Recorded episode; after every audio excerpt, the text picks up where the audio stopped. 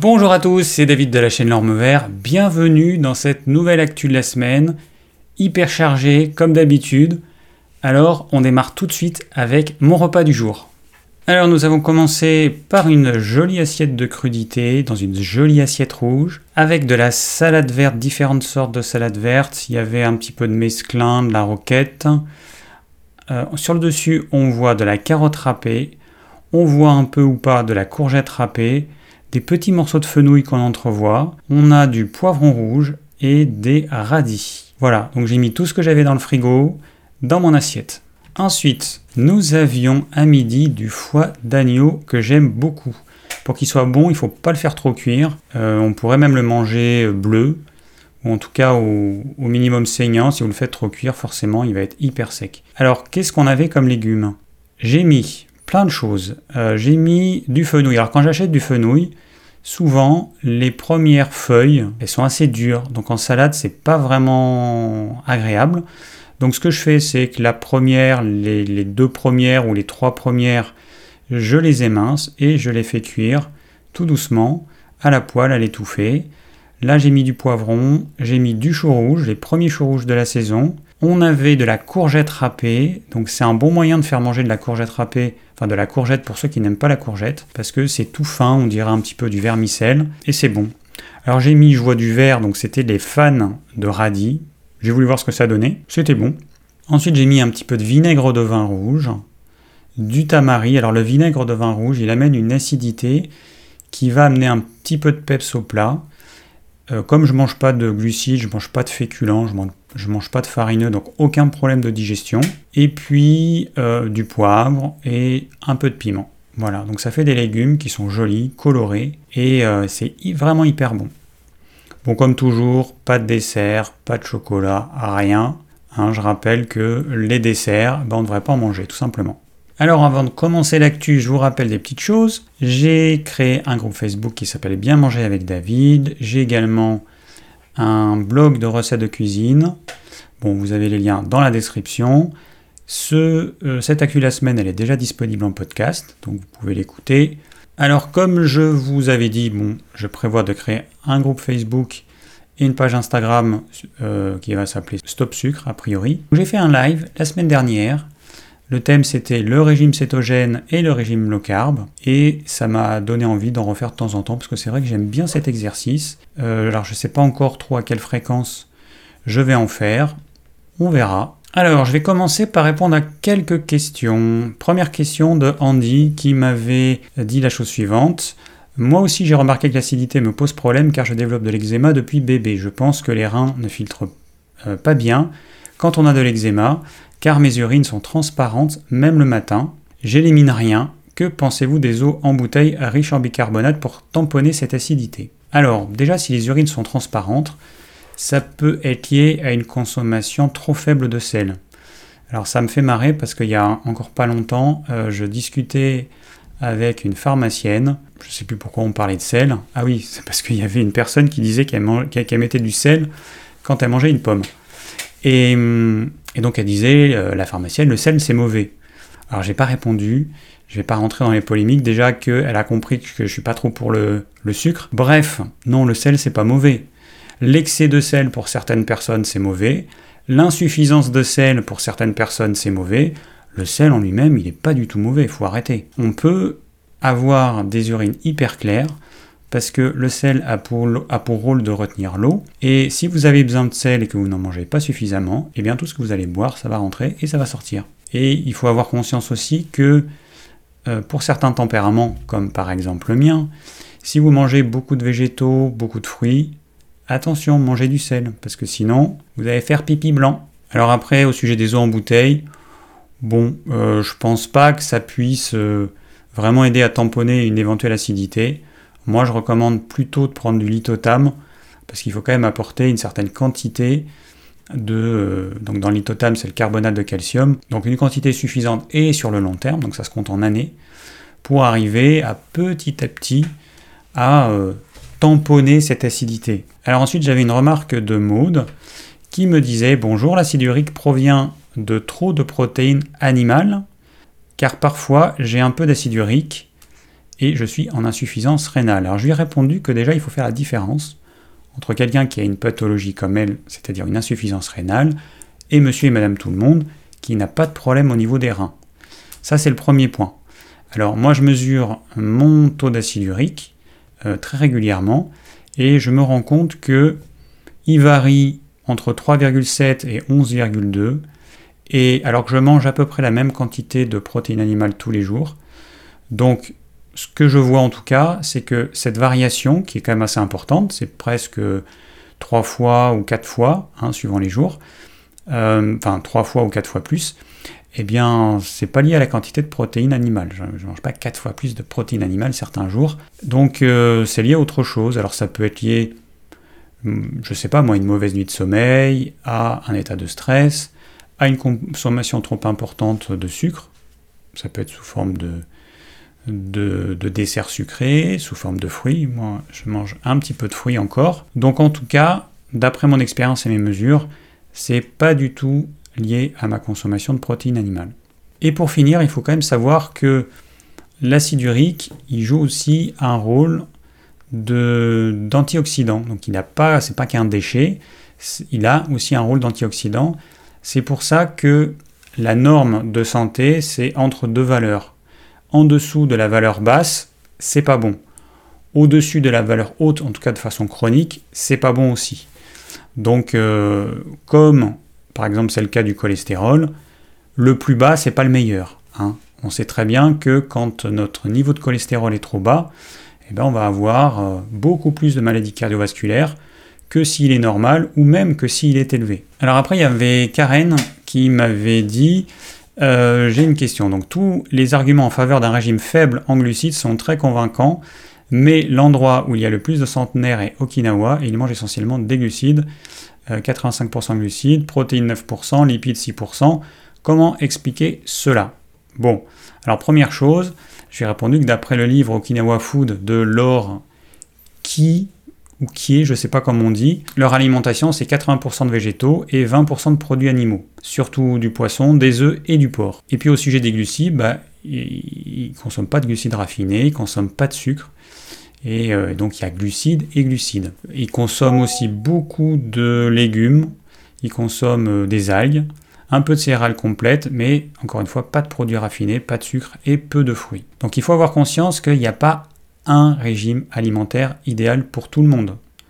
Nous sommes omnivores et l'humain va manger en fonction des ressources qu'il y a à l'endroit où il vit, en fonction du climat, en fonction de sa génétique, en fonction de tout un tas de paramètres. Donc Okinawa, c'est une zone bleue, et à travers le monde, on a tout un tas de zones bleues, donc je vous en avais parlé dans une actu, et euh, à travers tous ces endroits où il y a des centenaires, eh bien le régime alimentaire, c'est pas le même. Il y a des lignes directrices qui sont les mêmes, ils ne mangent que des produits bruts, et je pense que c'est ça qui est le plus important. Et puis ensuite, hein, il faut vous rappeler que la longévité, ça ne dépend pas que de l'alimentation. Encore une fois, là, dans, l'actu, euh, je vous avais bien précisé, que les centenaires, eh bien, ils vivent généralement entourés, ils ont un tissu social qui est très fort, ils sont entourés d'amis, de, familles, de personnes euh, de leur village. Ils ont généralement une activité physique euh, quotidienne, ils se bougent tout le temps. Bon, voilà, donc euh, l'espérance de vie, ça ne dépend pas que de l'alimentation. Ah oui, puis pour finir, il faut quand même avoir conscience que les centenaires d'aujourd'hui, quand ils étaient jeunes, il n'y avait pas de pollution, il n'y avait pas de produits industriels, pas de junk food, pas de pollution électromagnétique, pas d'écran, etc., etc. Donc ils sont nés avec une pollution quasi inexistante, ils ont grandi, et puis toutes les pollutions qu'on connaît aujourd'hui, ben, en fait c'est venu très tard. Le problème qu'il y a aujourd'hui, c'est que les jeunes, ils grandissent avec toutes ces pollutions. Donc c'est sûr qu'ils ne seront pas centenaires, hein, ou ce sera exceptionnel. Alors pour finir, je vais vous lire le commentaire d'Aurélien qui me met Salut David, c'est toujours sympa de te retrouver, merci pour ton live. Ton régime cytogène est idéal pour l'hiver comme dit dans un commentaire plus bas, mais comptes-tu vraiment adopter ce mode de vie? Même durant la saison des fruits Tu vas te priver de tous ces bons fruits de ton jardin, c'est la torture là, non? Et du coup, avec ce régime, tu ne peux pas manger de carottes, panées, betteraves, galettes de sarrasin, etc. Ou alors les racines crues. Tu prends un petit déj en te levant le matin maintenant. Alors je vais répondre à tout ça. Donc euh, en fait j'envisage plus une alimentation sur l'année. il y a des saisons. Ça paraît logique qu'on mange pas la même chose en hiver et en été. Donc euh, je me dis que durant la saison où il y a des fruits, eh ben, je continuerai à manger des fruits. Et puis durant l'hiver, le printemps, eh ben, je mangerai euh, plutôt cétogène. Je vais tester, je vais bien voir ce que ça va donner, mais je ne vais pas euh, faire de régime cétogène strict toute l'année. J'en ai pas envie, j'en ai pas besoin a priori pour le moment. Déjà, je fais un régime low carb, donc pauvre en glucides. Donc c'est ce que j'envisage euh, de faire à partir de maintenant. Alors au sujet des légumes racines, bah, je vais bien voir. Pour le moment, je mange un petit peu de carottes râpées ou un petit peu de betteraves râpées. Hein, vous avez vu que je mets sur les salades. Donc euh, je mets euh, l'équivalent à peu près une demi-carotte dans une assiette. Bon, c'est pas extraordinaire. Je pense pas que c'est ça qui va me faire euh, exploser la glycémie. Et puis c'est surtout que c'est mélangé avec plein de légumes qui eux ont très peu de glucides. Et encore une fois, pour moi, l'alimentation, elle doit être logique je mange les légumes qu'il y a à la saison. Donc là, j'ai des carottes, j'en mange. Puis quand il n'y aura plus de carottes, j'en mangerai pas, tout simplement. Je vais pas acheter des carottes à longueur d'année pour en manger toute l'année. Donc il va y avoir des moments où il y aura, je ne sais pas moi, que du chou, que du fenouil. Eh ben, je mangerai euh, différentes variétés de chou, du fenouil, un peu de salade verte.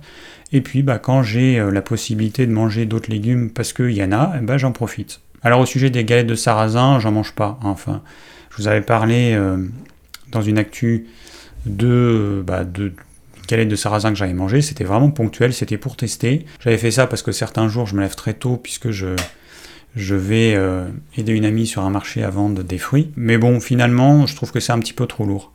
Ce que je fais actuellement, mon petit déjeuner le jour du marché, c'est une omelette avec des petits morceaux de saucisse, la bonne saucisse de Toulouse, et puis euh, un peu de courgette râpée. C'est très bon, euh, ça tient au corps mais sans être lourd, et euh, voilà, je suis tranquille jusqu'à midi. Donc je prends pas de petit déjeuner en me levant, hein, sauf voilà, les jours de marché. Et si je mange des fruits, eh bien ça va être généralement une à deux heures avant le repas du midi. Alors je sais que en termes de glycémie et tout ce que vous voulez, c'est pas top. J'ai testé d'autres trucs, ça me va pas du tout. Manger les fruits au goûter, bah non, parce que j'ai pas faim et je sens que mon estomac il n'est pas encore complètement vide. Donc c'est le seul moment qui me convienne pour en manger. Donc voilà, les fruits, c'est comme ça, et mon repas de midi, c'est plutôt vers 11h30. Alors pour revenir euh, au sujet du petit déjeuner, le problème avec le petit déjeuner que j'ai, c'est que si je prends un petit déjeuner, eh bien, je ne vais pas avoir faim avant, euh, je sais pas moi, 15h, 16h. Ça me tient tellement au corps, et si j'écoute ma faim, ma vraie faim, j'ai pas faim à midi, j'ai pas faim à 13h, et du coup ça me décalerait tout. Donc je préfère prendre un repas de midi, enfin mon premier repas, euh, quand je mange des fruits, c'est des fruits, donc une à deux heures avant le, repas de midi, et me faire un vrai bon repas de midi qui est du coup un peu, un peu plus tôt. Alors je pense qu'avec l'heure d'hiver, on va manger un peu plus tôt. Peut-être qu'on va manger du coup vers 10h30 plutôt qu'11h30, de façon à manger plus tôt le soir, puisqu'on va se coucher plus tôt. Alors je vous ai pas lu tout le commentaire d'Aurélien, mais bon, il nous décrit un petit peu ce qu'il mange. Et puis après, bah, il nous parle du chocolat, il continue à manger du chocolat en disant ce foutu chocolat noir. Ben, euh, alors moi j'en mange toujours pas, hein, j'ai pas, euh, j'ai pas replongé et je suis très content. Euh, le problème du chocolat noir, c'est premièrement, je deviens accro assez rapidement, au bout d'une ou deux semaines je deviens accro, et donc j'ai besoin d'en manger, même si le plaisir petit à petit, semaine après semaine, il diminue. Et puis il y a le problème de la caféine qu'il y a dans le chocolat. Et ça, c'est un vrai problème. Il faut savoir que la caféine a une demi-vie de à peu près 2 heures à 9 heures suivant les individus. Alors c'est quoi la demi-vie? Eh bien, c'est le temps que notre foie va mettre pour neutraliser la moitié de la caféine qu'on a ingérée. Ça veut dire que si je prends par exemple un morceau de, ou je sais pas, deux morceaux de chocolat, ou un café, ou un thé, parce qu'il y a de la caféine dans le thé, si je prends ça à midi, supposons que je prenne ça à midi, eh bien ça veut dire que à 21h, si je fais partie des gens qui ont une demi-vie de 9 heures, à 21h, il me restera encore 50% de la caféine que j'aurais ingérée à midi. Et le problème, il est là. Alors vous voyez, si c'est euh, à la fin d'un repas qui se finit à 13h, euh, 14h, c'est plus 21h, ça va être quasiment à minuit.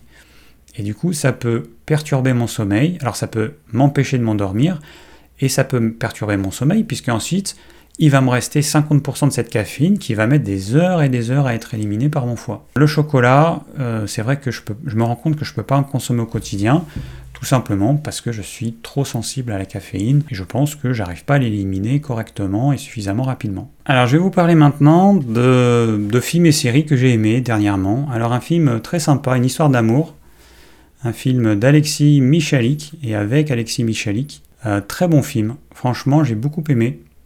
Alors je vous lis le synopsis. Katia et Justine tombent amoureuses. Malgré la peur de l'engagement et le regard des autres, elles décident de faire un enfant, laissant le hasard décider de qui le portera. Mais alors que Katia tombe enceinte, Justine la quitte soudainement. Douze ans plus tard, Justine est retournée à une vie rangée et Katia, qui a gardé l'enfant, apprend qu'elle est condamnée.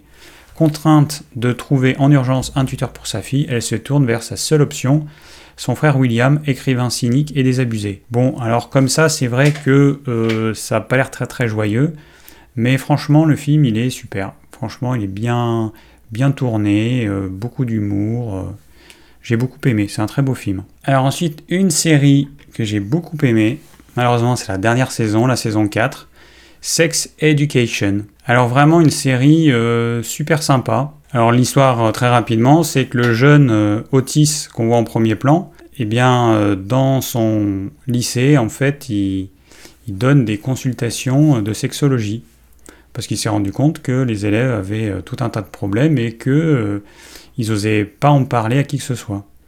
Alors c'est la saison 4, donc là c'est l'année du bac, et donc là il change de, de lycée, et il va dans un lycée un petit peu spécial, très inclusif. Alors c'est vrai que c'est la série la plus inclusive que j'ai vue. On a absolument de tout. On a un fils avec deux mamans, on a des gays évidemment, des lesbiennes, des bi, des asexuels, on a des hommes trans, des femmes trans, des personnes d'ethnies différentes, on a euh, des handicapés, et puis, et puis j'en passe quoi. Et euh, c'est vraiment une série euh, que je trouve rafraîchissante, très sympa. Voilà, donc euh, bah, c'est dommage que ce soit la, dernière saison, mais bon, il y a deux acteurs principaux. Bah, ceux qui sont à gauche et à droite d'Otis, euh, qui ont envie de faire autre chose et donc euh, qui arrêtent la série, et du coup la série, sans bah, deux des trois acteurs principaux, forcément, ne peut pas continuer. Et puis après, le problème, c'est que les acteurs qui sont censés avoir 17 ans, hein, à gauche et à droite, là, enfin, euh, le black et puis, euh, et puis la, la, fille, en fait, c'est des acteurs qui ont 29 ou 30 ans. Donc c'est vrai qu'à un moment donné, euh, voilà, c'est compliqué de jouer des, des, ados éternellement quand on a 30 ans et qu'on a envie de faire autre chose. Je les comprends, mais bon, voilà, c'est dommage. Bon, c'est pas grave, il y aura d'autres séries. Alors ensuite, j'ai vu hier ou avant-hier, E égale M6, donc c'est le dimanche euh, après 20h, et il parlait un peu d'alimentation, enfin il parlait d'alimentation, donc il comparait le thé et le café, il comparait le beurre et l'huile pour savoir ce qui est meilleur pour la santé, et la viande rouge et la viande blanche. évidemment, eh ben, on est tombé dans les, euh, dans les toujours les mêmes euh, choses qui sont fausses depuis bien longtemps. Donc les acides gras, du, euh, les acides gras saturés, c'est du mauvais gras. Il faut prendre à la place des huiles végétales. Voilà ce qu'on apprend. Alors la viande rouge, une fois par semaine, ça va, pas plus. La viande blanche, deux fois par semaine. Bon, et aux autres repas, on mange quoi? Ben, On va manger des céréales et des légumineuses, comme euh, nous le conseille un cardiologue, c'est-à-dire qu'on va manger des glucides. Donc je rappelle juste que un humain moyen, euh, il fait au minimum trois repas par jour. Donc 3 x 7, 21. Ça fait 21 repas si on ne tient pas compte du goûter et des encas. Sur ces 20 repas, le cardiologue nous conseille de manger une fois de la viande rouge, deux fois de la viande blanche. Alors les œufs, si on leur demande, c'est pareil, hein, parce que ça contient du cholestérol, donc j'imagine qu'ils vont nous conseiller euh, de ne pas en manger plus de deux fois par semaine. Et puis euh, du poisson une à deux fois par semaine, à cause des métaux lourds, il ne faut pas trop en manger. Donc ça veut dire que le reste du temps, Hein, sur nos 21 repas, on a eu des protéines animales peut-être sur 7 repas. Euh, ben on va manger euh, des protéines végétales, des glucides, donc du sucre. Voilà. Donc voilà ce qu'on nous conseille. Alors le beurre, évidemment, c'est pas top parce qu'il y a trop de gras saturé. Voilà, donc toujours les mêmes bêtises. Il faudrait quand même que ces professionnels de santé se mettent à jour. Et oh, on est en 2023 les amis. Alors ensuite, j'ai regardé Zone interdite. Alors le thème, c'était écran, malbouffe, sédentarité, alerte rouge sur la santé de nos enfants. Donc un documentaire alarmant euh, qui aborde bah, différents thèmes, donc le surpoids, qui atteint des records pour les petits Français, la sédentarité de plus en plus omniprésente chez les écoliers, mais également l'impact des écrans sur le développement cérébral et leurs liens affectifs. Alors, euh, bah oui, c'est quand même, on voyait une petite fille de deux ans et quelques qui ne parlait pas. En même temps, elle passait euh, ses journées, mais vraiment ses journées, du matin au soir, devant un écran, devant la télé, devant un écran. Bon, la mère, euh, bah évidemment, ça lui amène la tranquillité, parce que pendant ce temps-là, elle peut faire plein de choses. Mais euh, la médecin nous explique qu'un enfant, donc elle prend l'exemple par exemple d'une mandarine. Quand vous montrez une, une, mandarine sur un écran à un enfant, il voit une image, mais il ne sait pas ce que c'est une mandarine. Tant qu'il ne l'a pas touché, tant qu'il n'a pas vu que c'était granuleux, tant qu'il n'a pas vu que c'était rond s'il le fait euh, rouler, euh, ça, roule, tant qu'il n'a pas vu qu'on pouvait enlever la peau, tant qu'il n'a pas senti, touché, goûté, il ne sait pas ce que c'est qu'une mandarine. Et, le problème, c'est que les enfants, eh ben, si on les laisse devant un écran, mais ils deviennent, euh, ils deviennent débiles en fait. Alors après, il y avait euh, des petits en surpoids, donc on avait par exemple une jeune adolescente de 13 ans atteinte d'un diabète de type 2. je vous rappelle que le diabète de type 2, normalement, c'est 50-60 euh, ans. Donc avoir un diabète de type 2 à 13 ans, la Toubib nous disait que c'est beaucoup plus nocif pour un ado que pour un adulte. On n'est pas fait, enfin, à l'adolescence, on n'est pas fait pour avoir un diabète de type 2. Et pour avoir un diabète de type 2 à cet âge-là, il faut avoir mangé des quantités astronomiques de sucre, de mauvais gras, et puis probablement de ne pas avoir suffisamment bougé. Après, on voyait aussi des élèves dans les cours de récré qui ne bougeaient pas. Ils étaient assis, ils faisaient rien. Alors j'imagine que les portables ils sont interdits, sinon euh, ils seraient tous en train de regarder la portable. Mais ils font rien. Voilà, c'est hallucinant. Alors heureusement, il y a un proviseur qui est un ex-sportif euh, de haut niveau qui s'est rendu compte de ça et donc il a mis en place des, espèces de circuits avec des choses peintes sur les murs, sur le sol pour inciter les jeunes à bouger et, effectivement ça marche. Mais euh, les jeunes en fait comme ils sont plus habitués à bouger, et eh ben en fait ils le font plus. Et il faut quand même avoir conscience que l'activité physique a un rôle capital dans la, construction du cerveau. Donc euh, voilà. Bon après on voyait aussi un jeune, alors il suivait un jeune toute la journée. En moyenne il était 10 heures sur des écrans. Portable, console de jeu, télé. Et on le voyait chez lui avec euh, sa console de jeu, son portable en train de regarder des vidéos sur TikTok et en même temps la télé juste en face de lui. Alors il y a un livre qui est sorti il n'y a pas longtemps, on va rester dans le même thème. Vous allez comprendre. Faites-les lire pour en finir avec le crétin digital. Alors euh, c'est un donc euh, Michel Desmurger. Il a écrit en 2019 un autre livre, donc il est docteur en neurosciences et un, il est directeur de recherche à l'Inserm et il a écrit un livre qui s'appelle La fabrique du crétin en 2019. Et d'ailleurs il y avait eu un, documentaire sur Arte là-dessus qui était super intéressant. Bon voilà, et donc il faut, il faut faire lire les enfants. Donc on nous dit aucun loisir n'offre un éventail de bienfaits aussi large. À travers la lecture, l'enfant nourrit les trois piliers fondamentaux de son humanité, aptitude intellectuelle, compétences émotionnelles et habileté sociale. Michel Desmurger montre que nos enfants lisent de moins en moins, rejette l'idée qu'un écolier sait lire quand il sait déchiffrer et rappelle que lire c'est comprendre. Il nous dit la lecture pour le plaisir est un antidote majeur à l'émergence du crétin digital. Des centaines d'études montrent le bénéfice massif de cette pratique sur le langage, la culture générale, la créativité, l'attention, les capacités de rédaction, les facultés d'expression orale, la compréhension d'autrui et de soi-même, ou encore l'empathie, avec in fine un impact considérable sur la réussite scolaire et professionnelle. Je vais vous parler d'une chaîne YouTube que j'ai découverte il n'y a pas longtemps. Alors un peu par hasard, en fait c'est quelqu'un qui a mis un commentaire euh, euh, sur une de mes vidéos alors c'est la chaîne de euh, Marjolaine. Donc c'est une chaîne que j'ai découvert donc il n'y a pas longtemps parce que Marjolaine a fait deux vidéos de débunkage sur Cynthia de la chaîne Via Felicia Cynthia. Alors ceux qui me suivent, bah, vous connaissez euh, un petit peu cette Cynthia puisque en mai elle a fait une vidéo assez malhonnête contre moi dans laquelle elle me fait passer pour un abruti. Et vous vous doutez bien que j'ai pas du tout apprécié. Donc J'ai fait trois vidéos de réponse en juin qui ont permis notamment de montrer que cette femme dit beaucoup de choses fausses. Et en plus, elle fait euh, de la propagande végane en, en, proférant des mensonges sur la consommation de viande et de gras. Elle affirme des choses qui sont complètement fausses, qui ne reposent sur aucun fait scientifique, comme par exemple le fait que le gras boucherait les récepteurs à l'insuline. N'importe quoi. Elle prétend également que le sucre n'est pas addictif mais que le gras oui. N'importe quoi. Elle prétend que la viande est cancérigène. N'importe quoi. Et si je devais résumer ces vidéos, le HCLF guérit toutes les maladies dont la cause, et c'est simple, c'est la consommation de viande et de gras. Voilà, c'est la cause de toutes les maladies pour elle. Donc vous avez des problèmes d'impuissance, c'est normal, vous consommez de la viande et du gras.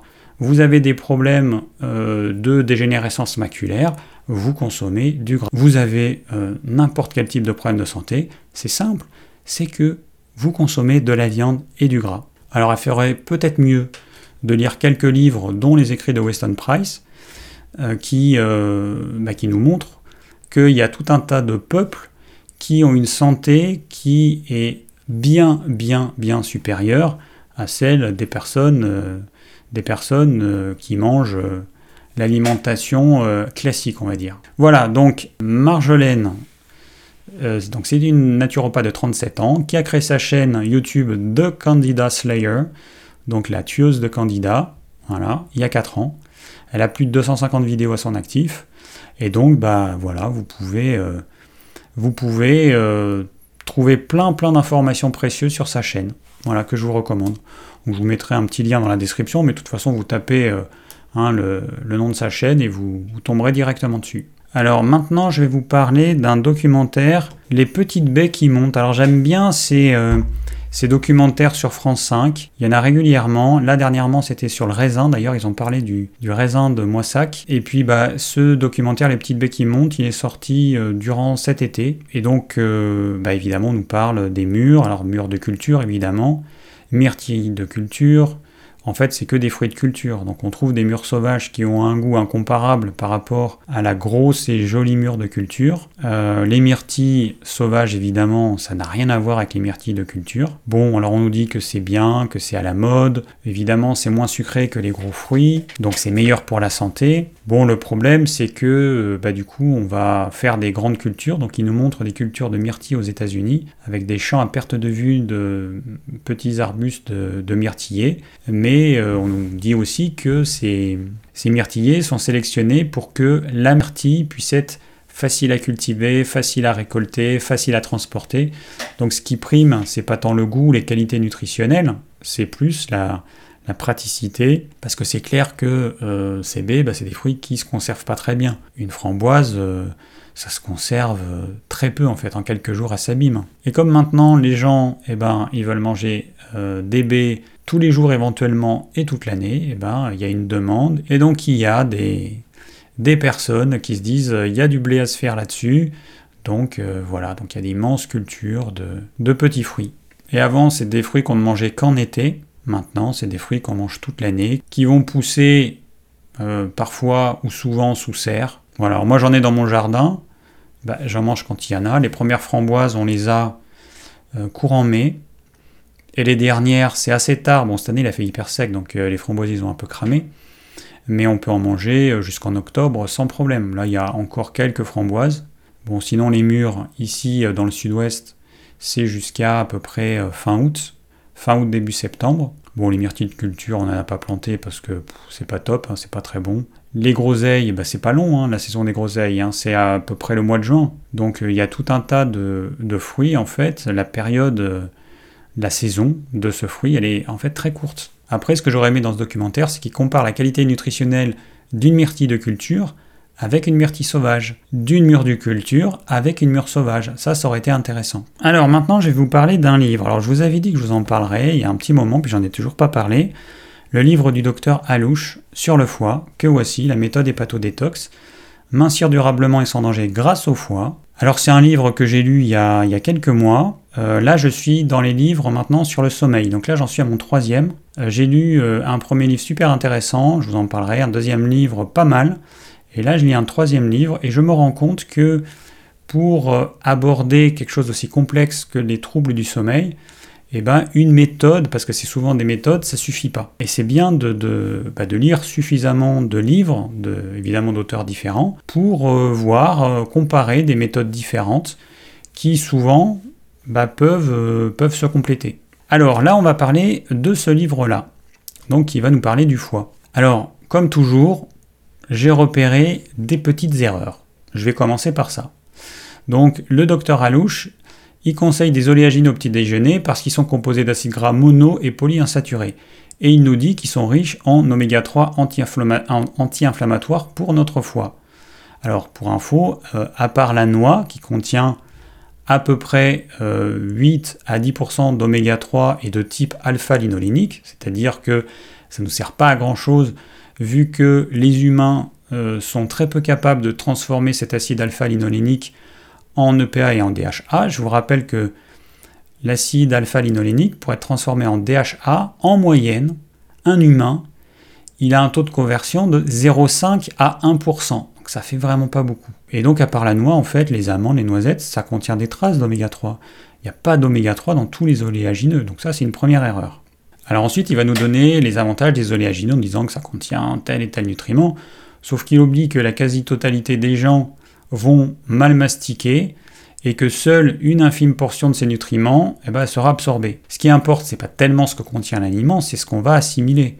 Or, les oléagineux, euh, si on analysait euh, les selles des personnes, on verrait qu'il y a plein de petits morceaux parce que il faudrait les mastiquer jusqu'à en faire une bouillie, mais personne fait ça. Donc toujours au sujet des oléagineux, le gros problème à mon sens, c'est justement qu'ils contiennent des acides gras polyinsaturés qui sont très fragiles à l'oxydation de l'oxygène et de la chaleur et de la lumière. Et donc quand on les achète, certains ils sont déjà oxydés. À mon avis, le pire, c'est euh, la noix du Brésil, parce que euh, moi, toutes celles que j'ai achetées, ça sent le rance. Et je comprends pas les gens qui mangent des noix du Brésil et qui ne se rendent pas compte que c'est rance. Alors, le docteur Alouche conseille également de consommer un morceau de baguette tradition au petit déjeuner. Alors, moi, évidemment, c'est pas ce que je conseillerais, hein, parce que l'index glycémique de cet aliment, il est hyper élevé, et on sait qu'avoir une hyperglycémie dès le matin, bah, ça va entraîner des glycémies plus élevées tout au long des autres repas de la journée. Donc, moi, je ne le conseillerais pas. Puis le pain, ça reste un aliment qui est trop transformé, trop addictif. Je parle même pas des problématiques liées au gluten. Donc euh, forcément, c'est pas ce que je pourrais conseiller. Moi, ce serait plus éventuellement une galette qui est faite euh, par exemple avec des flocons d'avoine, des œufs, des légumes comme de la courgette râpée. On peut faire avec de la farine de sarrasin aussi. Et puis pour la plupart des gens, eh ben, l'idéal ce serait tout simplement de faire un premier repas plutôt dans la journée, plutôt que de faire un petit déjeuner. Parce que souvent le petit déjeuner, c'est souvent le repas du pauvre. On mange un petit peu, souvent on mange du, sucré. Mais faire un vrai repas, un peu plus tôt dans la journée, et puis bah, du coup ça permettrait de manger moins souvent euh, au quotidien, et puis de, euh, d'avoir un vrai repas. D'autant plus que maintenant, avec le télétravail, il y a beaucoup de gens qui travaillent chez eux et qui pourraient très bien prendre leur premier repas à 10 ou 11 heures. Alors après, un autre truc qui dit euh, qui est faux, alors ça peut sembler un détail, mais bon, il dit qu'il déconseille le pain intégral car les farines complètes sont issues du broyage du blé avec sa coque. Or, la coque protège le grain de blé et est riche en gliadine et en gluténine qui constituent le fameux gluten. Mais non, le gluten, il n'est pas dans la coque, hein. il est euh, dans ce qu'on appelle l'albumène, hein, la partie euh, euh, amidoneuse du grain. Il n'est pas dans la coque, il n'est pas dans le son en fait. Et après, ce qui est un petit peu bizarre, c'est que plus loin, il va classer les farines les plus riches en gluten par ordre décroissant, et la plus riche, c'est la farine T45, donc c'est celle qui est la plus blanche. Et la moins riche, c'est la farine T150, donc celle du pain intégral. Voilà. Après, il nous dit que le pain au levain est un produit biologiquement vivant et que la dégradation du gluten va se faire dans l'estomac et donc qui ne va pas entrer dans l'intestin. Alors ça, je ne sais pas où il a vu ça. À ma connaissance, le gluten n'est pas complètement dégradé dans l'estomac et donc on va en retrouver euh, dans l'intestin. Après, il nous dit euh, les micro-organismes du levain se comportent comme des probiotiques. Bah oui, mais euh, ça c'est vrai, mais on mange pas la pâte de pain cru que je sache. Je rappelle juste que un pain c'est cuit à 200 degrés pendant, suivant les pains, 10, 20, 30 minutes, que de toute façon à cœur, bah, c'est à 80, 90, 95 degrés. Donc le pain qu'on va consommer, il n'y aura plus de probiotiques vivants. Donc euh, je ne comprends pas pourquoi il dit que le pain contient des probiotiques, c'est-à-dire des bactéries et des levures vivantes. Alors après, comme j'avais fait avec euh, un autre livre sur le foie dont je vous avais parlé, euh, du docteur Gabriel Perlmutter, bon, c'est pas parce qu'un médecin commet quelques erreurs que je suis pas d'accord avec, avec certains conseils qu'il va émettre. Il ne faut pas en déduire que tout ce qu'il dit c'est n'importe quoi ou que c'est faux. Pas du tout. Moi, je conseille ce livre parce que je le trouve très intéressant et euh, bah, je vous recommande de le lire. J'ai juste partagé les choses avec lesquelles je ne suis pas d'accord. Bon, ça en fait pas beaucoup. Hein. Alors ensuite, lui conseille le pain le matin parce qu'il dit que les calories apportées le matin seront brûlées plus facilement par l'activité de la journée. Ce raisonnement, il semble tout à fait logique, mais bon, il ne tient pas compte de l'élévation de la glycémie qui est hyper importante à cause de ce pain et en plus du fruit, parce qu'il conseille un fruit. Donc pour moi, ce petit déjeuner, il apporte trop de sucre. Alors petite remarque au sujet de l'index glycémique, on s'est rendu compte que tout le monde ne réagit pas de la même façon. Par exemple, on fait porter à 100 personnes un capteur de mesure du taux de glucose dans le sang en continu, hein, comme celui dont je vous avais parlé, et on donne à ces 100 personnes 100 grammes de pain. Le pic de glucose ne sera pas le même chez toutes ces personnes. Certains vont avoir un très fort pic de glycémie, alors que d'autres beaucoup plus, auront un pic beaucoup plus modéré. puis c'est la même chose avec l'hypoglycémie réactionnelle, c'est-à-dire que quand vous faites une hyperglycémie, généralement ensuite vous faites une hypoglycémie réactionnelle. Et encore une fois, ce creux, suivant les individus, bah, il sera plus ou moins bas. Alors ce qui me gêne aussi, c'est que le docteur à la louche, tient pas compte des antinutriments. Je ne sais pas si pour lui, euh, ça n'existe pas. Donc il conseille les légumineuses en disant que les micronutriments qu'elles contiennent sont captés en quasi-totalité par notre organisme. Bon, bah, on sait que ce n'est pas le cas. C'est que les antinutriments qu'il y a dans les légumineuses notamment vont empêcher certains euh, nutriments comme le magnésium, le calcium, le zinc d'être assimilés. Alors on apprend aussi quelque chose que je ne savais pas. C'est la première fois que je que j'entends parler de ça. Euh, les féculents et les légumineuses sont composés de deux types d'amidon, l'amylose et l'amylopectine. Alors l'amylose, elle possède une structure en hélice qui portent les molécules de glucose. Donc vous imaginez des molécules de glucose qui sont euh, collées les unes aux autres, puisque un amidon, c'est des molécules de glucose collées les unes aux autres. Donc là, euh, quand c'est de l'amylose, eh ben en fait, ces molécules de glucose, elles sont collées les unes aux autres sous forme d'une hélice. Et cette structure en forme d'hélice, eh ben, elle ralentit la digestion des sucres. Donc plus il y a d'amylose, et plus l'impact sur la glycémie sera faible. L'amylopectine, elle, elle a une structure en rameau. Vous voyez, vous imaginez un truc central et puis avec des molécules de glucose qui sont comme ça. Et forcément, cette structure en rameau, eh bien, elle va offrir une multitude de sites de captation pour nos enzymes digestives, ce qui fait que l'amylopectine est digérée presque comme un sucre simple. Donc l'index glycémique d'un aliment riche en amylopectine est donc très élevé. Voilà, donc ça c'était euh, assez intéressant. Alors dans sa méthode, il conseille un fruit au petit déjeuner, un fruit à la collation du matin, si on en prend, un fruit au goûter et un fruit dîner. C'est clair que pour moi, il y a beaucoup trop de fruits dans son régime alimentaire. Moi, je ne pourrais pas supporter de manger autant de fruits du matin au soir. C'est vraiment le type de régime alimentaire qui est vraiment fait pour les gens qui consomment beaucoup de glucides. Par exemple, le matin, il conseille du pain et un fruit pour reconstituer le stock de glycogène. C'est la raison qu'il invoque pour conseiller ça. Moi, je, suis à régime low carb depuis euh, maintenant 4 ans, donc pauvre en sucre et quasiment pas de féculents, en tout cas pas au quotidien. Et je me rends compte que alors mon stock de glycogène, il se reconstitue normalement. Hein. J'ai pas besoin de manger des aliments sucrés en plus pour reconstituer euh, mon stock de glycogène. Et dans sa méthode, il y a peu de protéines au petit déjeuner parce que pour lui, la priorité est donner la reconstitution du stock de glycogène. Donc comme je vous ai dit tout à l'heure, hein, euh, bah, il y a d'autres personnes qui vont conseiller au contraire de prendre des protéines le matin, justement pour éviter un pic de glycémie qui est extrêmement problématique le matin, puisqu'il va entraîner des montées de la glycémie importantes, qui aura un impact négatif sur tous les autres repas de la journée. et ça, moi, je l'ai expérimenté. Alors il y a un truc que je trouve vraiment très bien, et c'est quand même rare de trouver ça dans un livre écrit par un médecin français, c'est qu'il conseille de faire une méditation de 15 minutes au goûter. Alors il y a tout un chapitre où il explique pourquoi et tout, mais ça c'est vraiment bien. Et il conseille également de manger local, de saison et bio autant que possible. Donc ça, c'est vraiment très bien également. Je vais vous énoncer les six règles. Pour réussir euh, sa méthode, il est essentiel de respecter six règles de base. Alors prendre toujours ses repas à heure fixe. Manger dans le calme et prendre son temps. Le repas doit durer au moins 31 minutes. C'est marrant en fait parce que bon, au moins 31 minutes. Pourquoi il dit pas au moins 30 minutes? Bah, Parce qu'il y a une étude qui a montré que euh, voilà 31 minutes, mais c'est c'est idiot de dire ça 31 minutes.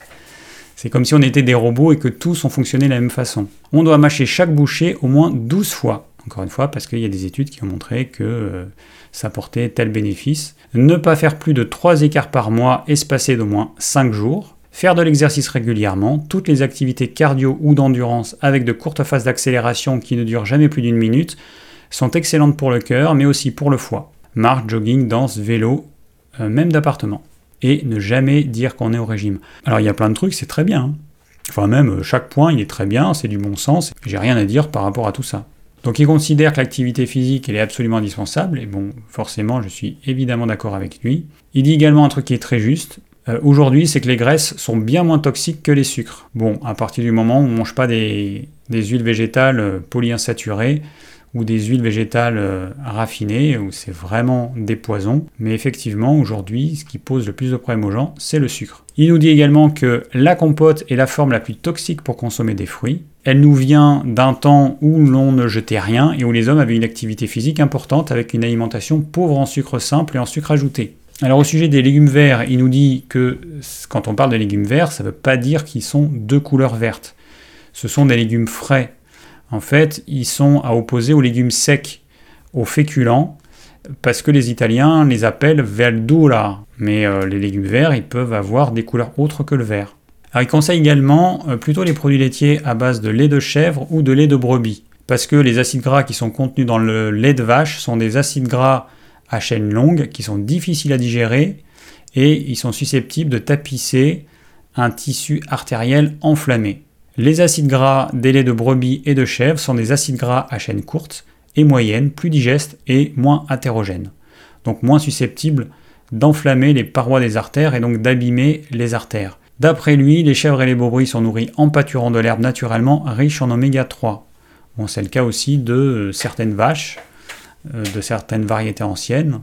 Euh, en France, on a quand même la chance d'avoir un élevage bovin qui est à 85% extensif, avec des petits, élevages et avec des animaux qui pâturent.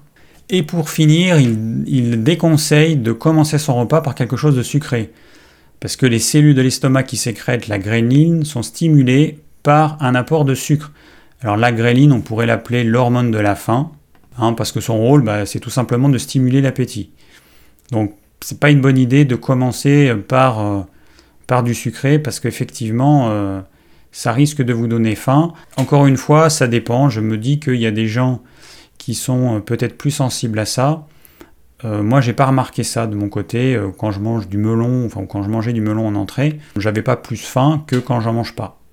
Donc, je, pense qu'il y a des personnes qui effectivement vont être plus sensibles à ça et qui vont produire plus de gréline et chez qui ça va entraîner une, faim accrue.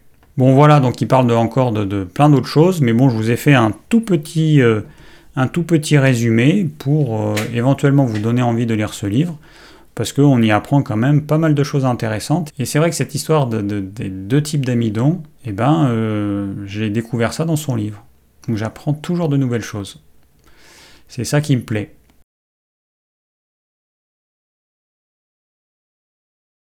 Alors on commence avec un truc quand même assez rigolo, dans un jeu qui s'appelle Les 50, que je ne connais pas, que je n'ai jamais vu. En vue d'une élimination, la productrice propose un jeu terriblement difficile aux candidats. Entourés d'objets numérotés, ils doivent se percher sur l'un de ceux qui portent un numéro pair. Trop dur pour euh, Montaigne. J'ai vu le 11 et le 35, je suis monté sur le 35 et j'ai plus bougé. C'était une erreur, mais bon, moi je ne sais pas ce que c'est qu'un chiffre pair. Voilà, donc c'est quand même assez grave qu'une adulte ne sache pas ce qu'est un chiffre pair. Alors tout à l'heure, je vous parlais des crétins euh, du numérique. Bon, et eh ben voilà, on en a une jolie euh, illustration. Alors ensuite, vaisselle jetable écolo vraiment. Alors là, on apprend que le problème de ces vaisselles faites en bambou euh, notamment, eh bien, il peut y avoir par-dessus des composés perfluorés qui sont toxiques, qui sont très persistants dans, l'environnement. Voilà, donc euh, pas top, attention, hein, c'est pas parce que ça a l'air écolo que c'est vraiment écolo. Alors je vous ai déjà parlé plusieurs fois du rôle des pères dans euh, les problèmes liés aux futurs enfants. Et là on nous parle de la dépakine. Donc si le futur père il prend de la dépakine avant la conception du futur enfant, eh bien euh, cet enfant euh, qui naîtra, il aura deux fois plus de chances d'avoir des troubles neurodéveloppementaux. Donc encore une fois, euh, jusqu'à présent on mettait tout sur le dos des mères. Donc je vous ai déjà parlé de l'alcool qui entraîne aussi certains problèmes. L'alcool pris par les pères quelques mois avant la conception, eh ben, certains médicaments, c'est pareil. Donc euh, voilà, donc c'est pas anodin en fait. Hein. Euh, quand on veut devenir futur papa, enfin quand on veut devenir papa, il faut faire attention à ce qu'on boit, à ce qu'on mange, euh, à tout ce qu'on ingère, médicaments compris. Alors ça c'est un article paru dans Alternative Santé, donc la phytothérapie contre le surmenage, et puis il y a un petit encadré où on apprend qu'en France, des récentes études publiques ont montré qu'en 2021, près de la moitié des médecins généralistes étaient dans un burn-out sévère. En 2022, ce chiffre passait à 71% pour les médecins libéraux, dont près de la moitié avaient des insomnies et 27% avaient des symptômes dépressifs. Quand les premiers à soigner le surmenage en sont atteints, cela ne facilite pas toujours la prise en charge. Donc ça c'est vrai que c'est un vrai problème, et c'est pas toujours évident de suivre les conseils d'un médecin quand on voit qu'il a l'air encore plus malade que soi. Bon, alors c'est un peu flou, mais on a un article euh, Se nourrir demain grâce à l'aéroponie. Donc on cultive des plantes comme ça, euh, racines à nu, et puis on leur envoie euh, des nutriments. on nous dit que c'est l'avenir. Bon, sauf que ces nutriments, ils ne tombent pas du ciel. Hein. Quand vous avez une agriculture classique avec des animaux d'élevage, avec de la terre qu'on va amender avec le caca des animaux d'élevage, on a un cycle sans fin, on peut être autonome éternellement. Là, avec ce type de truc, les nutriments qui sont mis aux racines, ils viennent d'où? On fait comment? Ben, on, est, euh, obligé, on, est, on est dépendant de, euh, d'engrais euh, chimiques qui viennent de je ne sais pas quel pays du monde. Donc c'est clairement pas une solution et on nous vend ça comme, enfin certains en tout cas prétendent que c'est beaucoup moins polluant et tout. Bon, la réalité, c'est que c'est pas aussi rose que ça. Et on va finir avec un petit article le béton, c'est fort de café. C'est un peu anecdotique, mais bon, j'ai trouvé ça intéressant, recycler le marc de café. Alors, au lieu d'avoir 100% de sable, si on met 85% de sable et 15% de marc euh, de café torréfié, donc on mélange ça à du, euh, ciment, et eh ben ça accroît de 29% la résistance du béton euh, qu'on appelle un béton composite. Voilà, donc il y a des solutions pour recycler certains déchets euh, alors le marc de café, vous pouvez l'utiliser euh, pour plein d'autres choses. Alors peut-être que la solution, ce serait tout simplement de consommer un peu moins de café. Je pense que les gens en consomment trop. Et ils en consomment trop parce qu'ils ont besoin d'un excitant pour les maintenir éveillés euh, durant la journée, parce qu'ils ont un sommeil catastrophique. Et puis parce qu'ils sont trop stressés, etc. Bon, mais ça, c'est une autre histoire. Voilà, on arrive au terme de cette actu. J'espère que ça vous a plu et que vous avez appris plein de choses. Et je vous dis à très vite pour une nouvelle vidéo.